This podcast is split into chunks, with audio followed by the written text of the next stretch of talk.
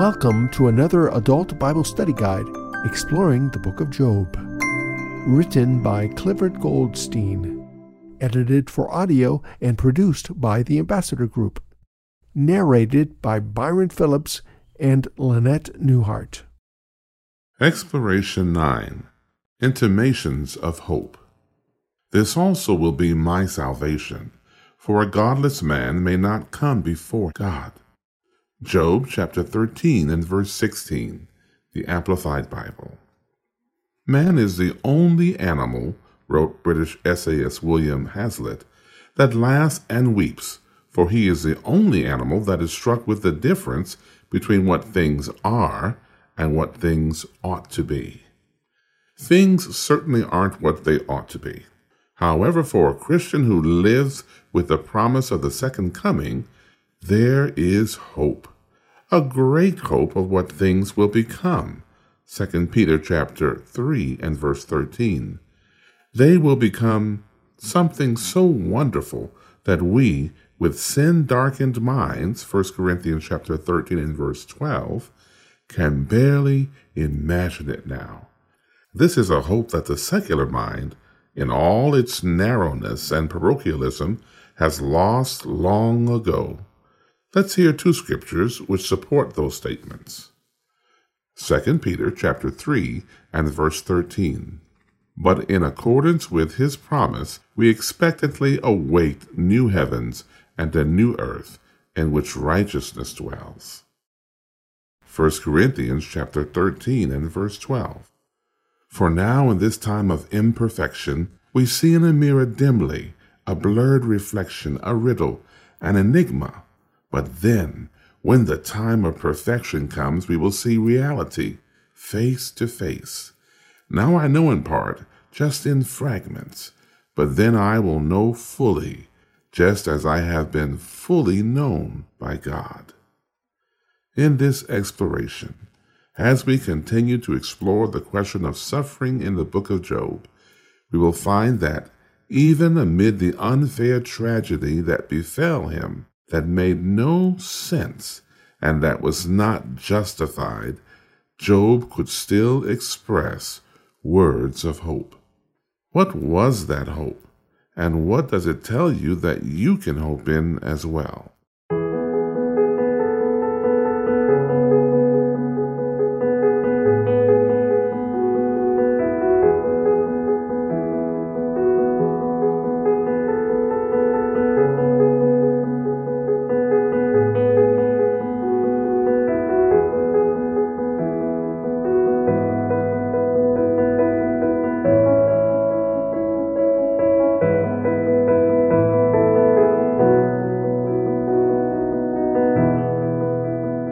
Forgers of lies.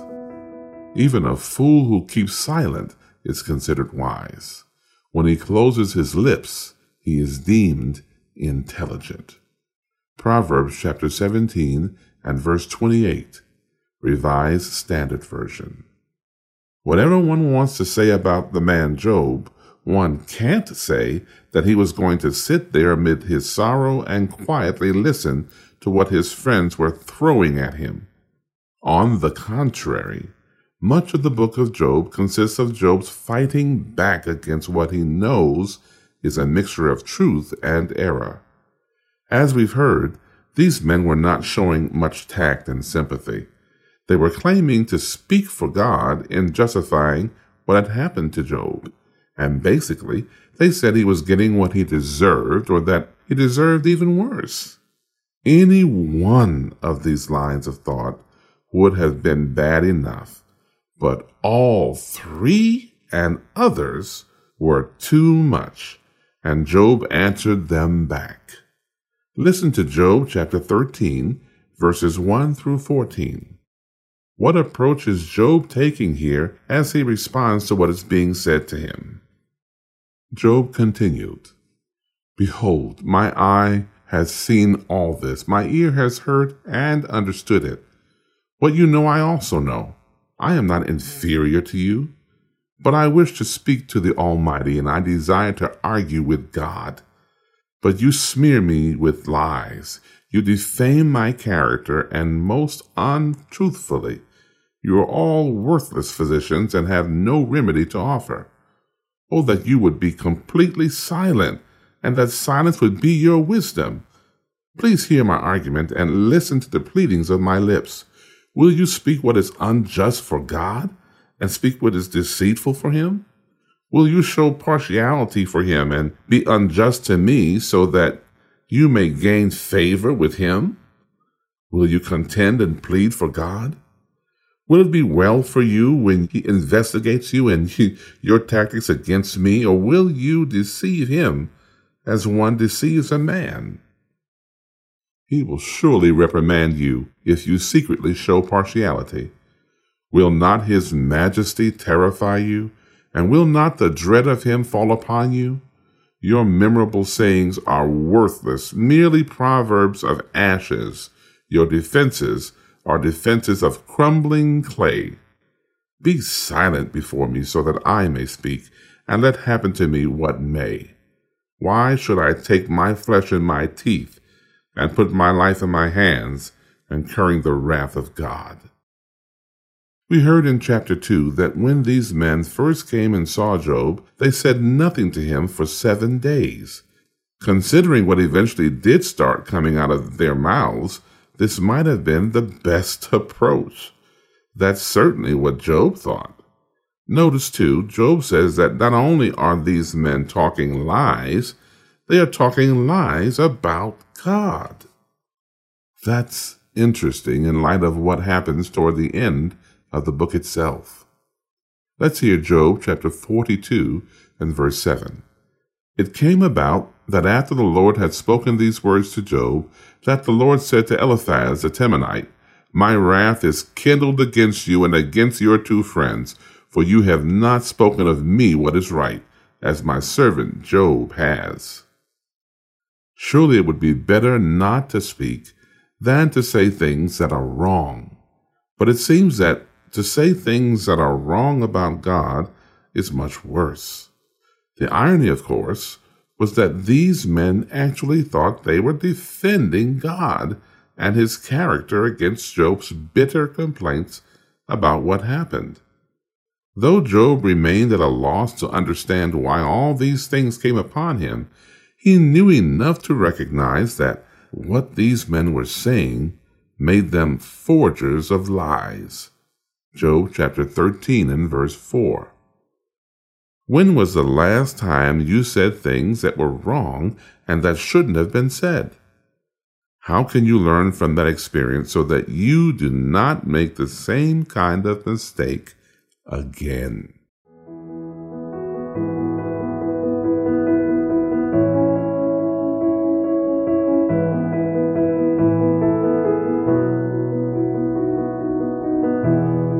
Though he slay me. When we started these explorations, we went right to the end of the book and we saw how well things eventually turned out for Job. We saw that even amid his terrible suffering, Job really had something to hope for. In fact, living when we do and knowing the end of the whole Bible, we can see that Job had a whole lot more to hope in than he could possibly have imagined at the time. But when his children died, his property was taken, and his health was ruined, Job didn't have the advantage of knowing how things would turn out. What he knew, instead, was that life had suddenly turned nasty. At the same time, even amid his bitter laments about wishing he hadn't been born or wishing that he had gone from the womb to the grave, Job still expressed hope, and this hope was in God, the same God who he thought was dealing so unfairly with him now. We could ask these two questions about Job chapter 13 and verse 15. What hope is presented here in this verse? What is Job saying? Job 13 verse 15 says, Even though he kills me, I will hope in him. Nevertheless, I will argue my ways to his face. Even if he will kill me, I will trust him. What a powerful affirmation of faith. With all that had happened to him, Job knew that very possibly the final thing, the only thing that hadn't happened to him, death, could come, and God could cause it too. Yet, even if this happened, Job would die trusting in the Lord anyway. The riches of the grace of Christ must be kept before the mind. Treasure up the lessons that His love provides.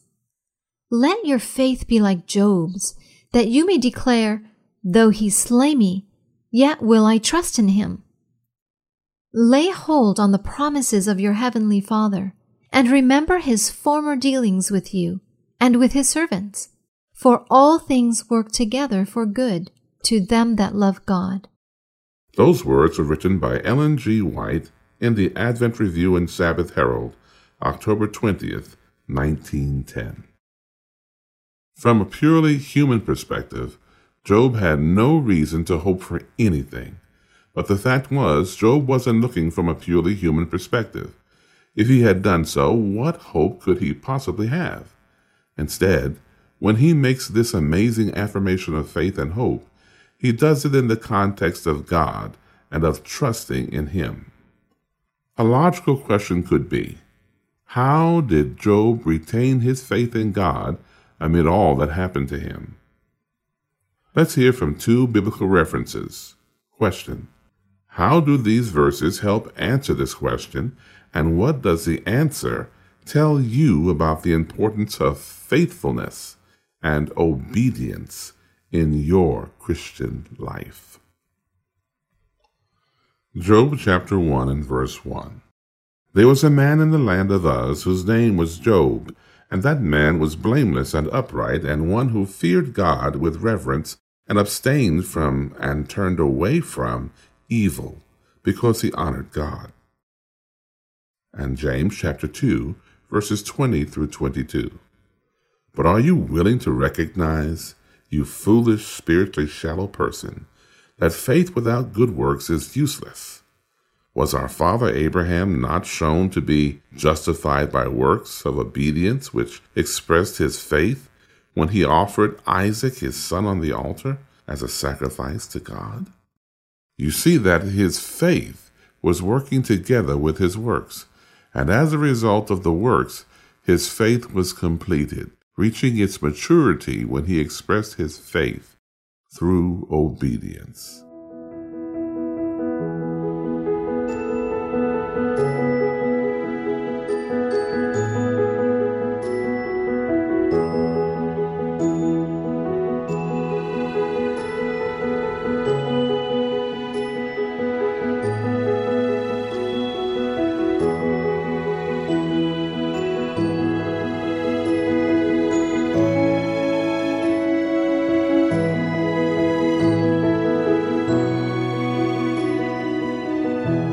Intimations of hope.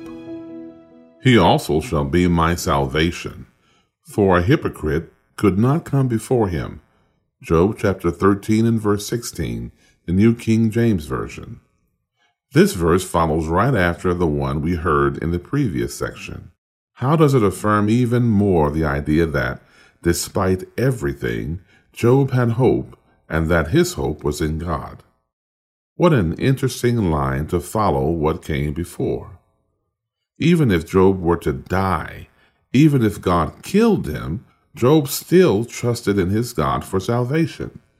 Though on one level it's a strange contrast, on another, it makes perfect sense. After all, what is salvation other than liberation from death? And what is death, at least for the saved? Other than a quick moment of rest, an instant of sleep, followed by the resurrection to eternal life. Is not this hope of the resurrection to eternal life the great hope of all of God's people through the millennia?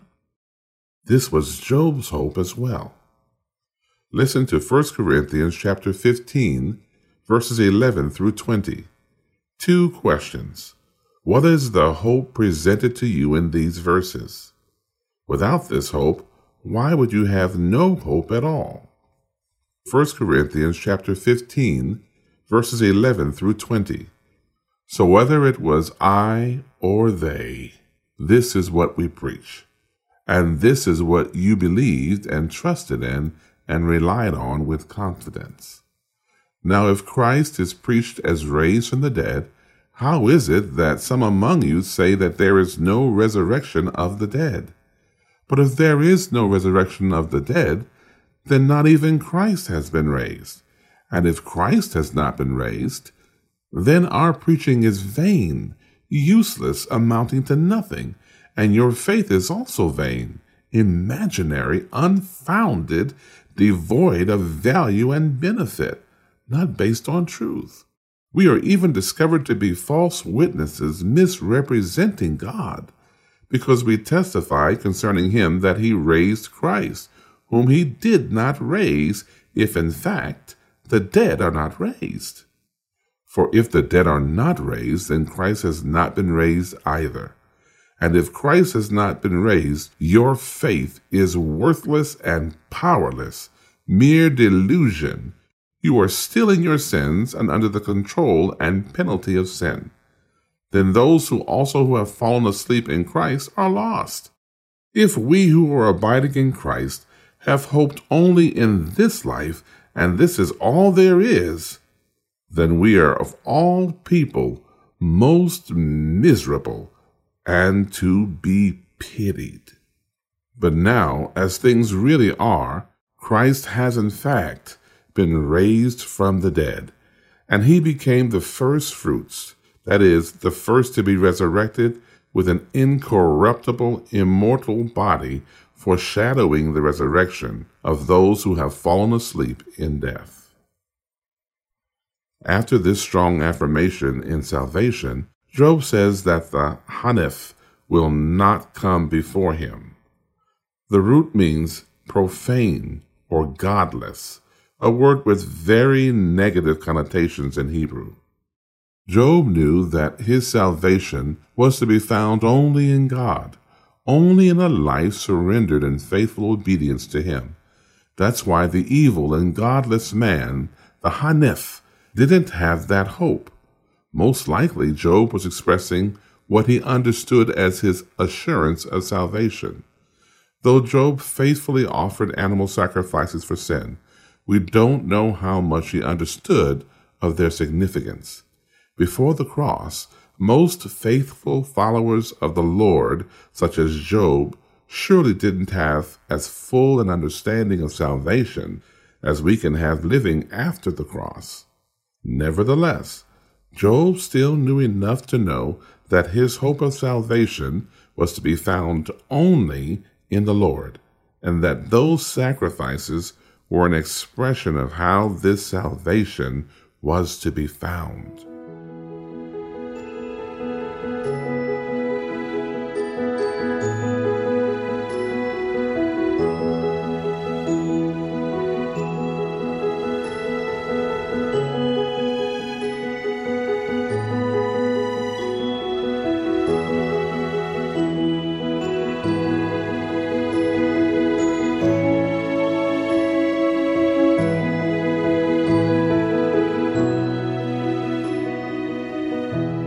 Hope before the world began.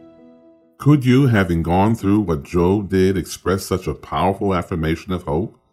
Job's words are an eternal testimony to the reality of his life of faith and obedience. Job had hope because he served the God of hope. Even amid all the sordid stories of human sinfulness, from the fall of Adam and Eve in Eden, Genesis chapter 3, to the fall of Babylon at the end of time, Revelation chapter 14 and verse 8. The Bible is a book brimming with hope, brimming with a vision of something beyond what this world itself offers. The world has been committed to Christ, and through him has come every blessing from God to the fallen race. He was a redeemer before as after his incarnation. As soon as there was sin, there was a Savior. The Desire of Ages, page 210. And who is the Savior other than the great source of our hope? How do the next four texts affirm the wonderful hope expressed in the Ellen G. White statement just heard. I will read them from the Amplified Bible. Ephesians chapter 1 and verse 4. Just as in his love he chose us in Christ, actually selected us for himself as his own before the foundation of the world, so that we would be holy, that is, consecrated, set apart for him, purpose driven, and blameless in his sight. Titus chapter 1 and verse 2. Based on the hope and divine guarantee of eternal life, the life which God, who is ever truthful and without deceit, promised before the ages of time began. 2 Timothy chapter 1 verses 8 and 9. So do not be ashamed to testify about our Lord or about me, his prisoner, but with me take your share of suffering for the gospel. Continue to preach regardless of the circumstances, in accordance with the power of God, for his power is invincible. For he delivered us and saved us and called us with a holy calling, a calling that leads to a consecrated life, a life set apart, a life of purpose, not because of our works or because of any personal merit. We could do nothing to earn this, but because of his own purpose and grace, his amazing, undeserved favor, which was granted to us in Christ Jesus before the world began eternal ages ago. 1 Peter chapter 1 verses 18 through 20. For you know that you were not redeemed from your useless, spiritually unproductive way of life, inherited by tradition from your forefathers with perishable things like silver and gold.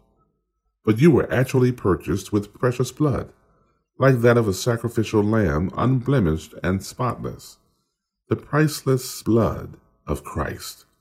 For he was foreordained, foreknown before the foundation of the world, but has appeared publicly in these last times for your sake. These texts teach the amazing truth that in his foreknowledge, God knew even before the creation of the world that humanity would fall into sin. The Greek in 2 Timothy chapter 1 and verse 9 says that we have been called by a grace given to us in Christ Jesus before eternal time. This is a grace given us not according to our works. How could it have been our works if we didn't even exist then? But through Jesus. Even before we existed, God put a plan in place that offered humanity the hope of eternal life. The hope didn't arise after we needed it. Instead, it was already there, ready for us when we did need it. Let's listen to seven more scripture references. John chapter 3 and verse 16. For God so greatly loved and dearly prized the world that he even gave his one and only begotten Son, so that whoever believes and trusts in him as Savior shall not perish, but have eternal life. Titus chapter 2 and verse 14. Who willingly gave himself to be crucified on our behalf, to redeem us and purchase our freedom from all wickedness, and to purify for himself a chosen and very special people to be his own possession, who are enthusiastic for doing what is good. Matthew chapter 6 and verse 6. But when you pray, go into your most private room, close the door, and pray to your Father who is in secret. And your Father, who sees what is done in secret, will reward you. Hebrews chapter 7 and verse 5. It is true that those descendants of Levi who are charged with the priestly office are commanded in the law to collect tithes from the people, which means from their kinsmen, though these have descended from Abraham. Hebrews chapter 13 and verse 5. Let your character, your moral essence, your inner nature be free from the love of money. Shun greed, be financially ethical being content with what you have. For he has said, I will never, under any circumstances, desert you, nor give you up, nor leave you without support, nor will I in any degree leave you helpless, nor will I forsake or let you down, or relax my hold on you. Assuredly not. Isaiah chapter 26 and verse 19. Your dead will live. Their dead bodies will rise. You who lie in the dust, awake and shout for joy. For your dew is a dew of celestial light, heavenly, supernatural, and the earth will give birth to the spirits of the dead. And John chapter 14, verses 2 and 3. In my Father's house are many dwelling places. If it were not so, I would have told you, because I am going there to prepare a place for you. And if I go and prepare a place for you, I will come back again, and I will take you to myself, so that where I am, you may be also. Now let's summarize those Bible references in two sentences. Here they are. As Christians, we have so much to hope for and to hope in. We exist in a universe created by a God who loves us, a God who redeemed us, a God who hears our prayers, a God who intercedes for us, a God who promises never to forsake us, a God who promises to raise our bodies from death and to give us eternal life with him. What shall we then say to these things? If God be for us, who can be against us? Romans chapter 8 and verse 31. Listening friend, will you make this hope your own, even amid whatever struggles you are facing now?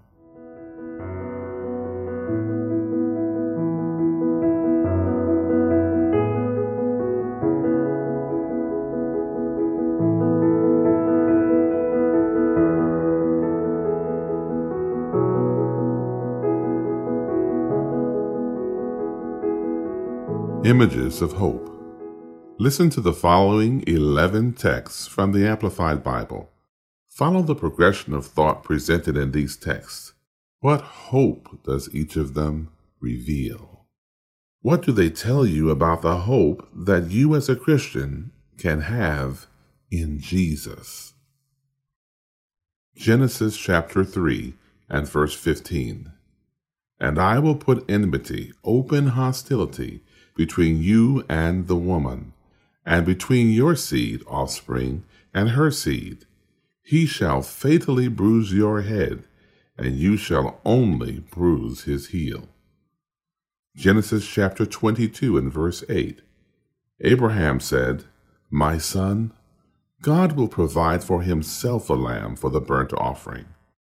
So the two walked on together. Leviticus chapter 17 and verse 11. For the life of the flesh is in the blood, and I have given it to you on the altar to make atonement for your souls. For it is the blood that makes atonement, by reason of the life which it represents. John chapter 1 and verse 29. The next day he saw Jesus coming to him and said, Look, the Lamb of God who takes away the sin of the world. Galatians chapter 2 and verse 16. Yet we know that a man is not justified and placed in right standing with God by works of the law, but only through faith in God's beloved Son, Christ Jesus. And even we, as Jews, have believed in Christ Jesus so that we may be justified by faith in Christ and not by works of the law. By observing the law, no one will ever be justified, declared free of the guilt of sin and its penalty. Philippians chapter 1 and verse 6. I am convinced and confident of this very thing, that he who has begun a good work in you will continue to perfect and complete it until the day of Christ Jesus, the time of his return. 1 Corinthians chapter 10 verse 13 No temptation, regardless of its source, has overtaken or enticed you that is not common to human experience, nor is any temptation unusual or beyond human resistance. But God is faithful to his word. He is compassionate and trustworthy, and he will not let you be tempted beyond your ability to resist. But along with the temptation, he has in the past and is now and will always provide the way out as well so that you will be able to endure it without yielding and will overcome temptation with joy. Daniel chapter 7 and verse 22. Until the Ancient of Days came and judgment was passed in favor of the saints of the Most High God, and the time arrived when the saints, believers, took possession of the kingdom. Daniel chapter 12 verses 1 and 2. Now at that end time, Michael, the great angelic prince who stands guard over the children of your people, will arise. And there will be a time of distress, such as never occurred since there was a nation until that time. But at that time, your people, every one who is found written in the book of life, will be rescued. Many of those who sleep in the dust of the ground will awake, resurrect, these to everlasting life, but some to disgrace and everlasting contempt, abhorrence. Matthew chapter 24 and verse 27.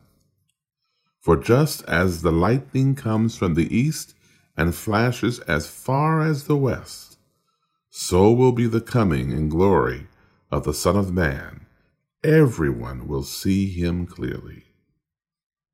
And Daniel chapter 2 and verse 44.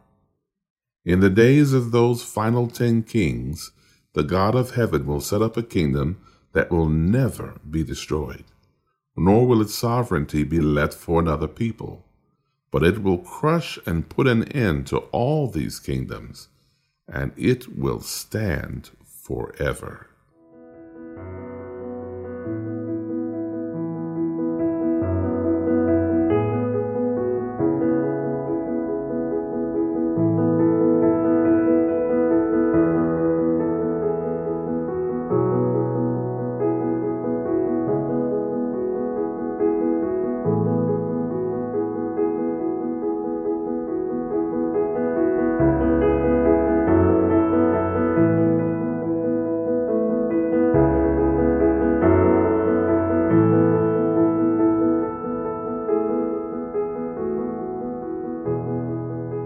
Let's continue exploring. Here are a few thoughts to ponder. From cover to cover, the Bible is filled with wonderful words of hope. John chapter 16 and verse 33. These things I have spoken to you, that in me you may have peace. In the world you will have tribulation, but be of good cheer. I have overcome the world. Matthew chapter 28 and verse 20. I am with you always, even to the end of the age. Galatians chapter 3 and verse 13. Christ has redeemed us from the curse of the law, having become a curse for us. Psalms chapter 103 and verse 12 as far as the east is from the west. So far has he removed our transgressions from us. Romans chapter 8, verses 38 and 39. For I am persuaded that neither death nor life, nor angels, nor principalities, nor powers, nor things present, nor things to come nor height, nor depth, nor any other created thing shall be able to separate us from the love of God which is in Christ Jesus our Lord. Genesis chapter 9 and verse 16. The rainbow shall be in the cloud, and I will look on it to remember the everlasting covenant between God and every living creature of all flesh that is on the earth. 1 John chapter 3 and verse 1. Behold what manner of love the Father has bestowed on us, that we should be called children of God. Therefore the world does not know us, because it did not know him. Psalm chapter 100 and verse 3. Know that the Lord, He is God. It is He who has made us, and not we ourselves. We are His people and the sheep of His pasture. These texts are just a small portion of what is revealed to us in the Word about what our God is like and what He offers us. What reasons would you have for hope at all were it not from what is revealed to you in the Bible? Here are a few questions to consider. What other Bible texts speak to you of hope? Which ones are especially important to you and why? Of all the specific doctrines of the Seventh day Adventist Church, which ones do you find especially hopeful? Amid the personal trials and sometimes tragedies and hardships of life. Why is it so easy to get discouraged by events, even with so much hope presented to you? Will you try rejoicing in the hope that is presented to you in the Bible? What can you do in a practical way to keep this hope in mind and to rejoice in it. Talk hope and faith and thanksgiving to God. Be cheerful, hopeful in Christ. Educate yourself to praise Him. This is a great remedy for diseases of the soul and of the body. You can read those words written by Ellen G. White in the book entitled Mind, Character, and Personality, Volume 2, page 492. Why is praise so important in helping you stay hopeful in the Lord?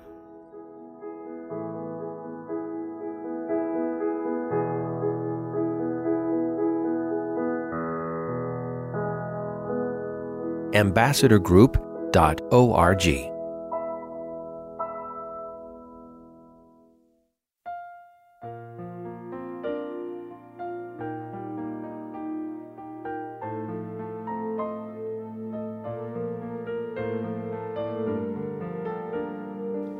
media was brought to you by Audioverse, a website dedicated to spreading God's Word through free sermon audio and much more.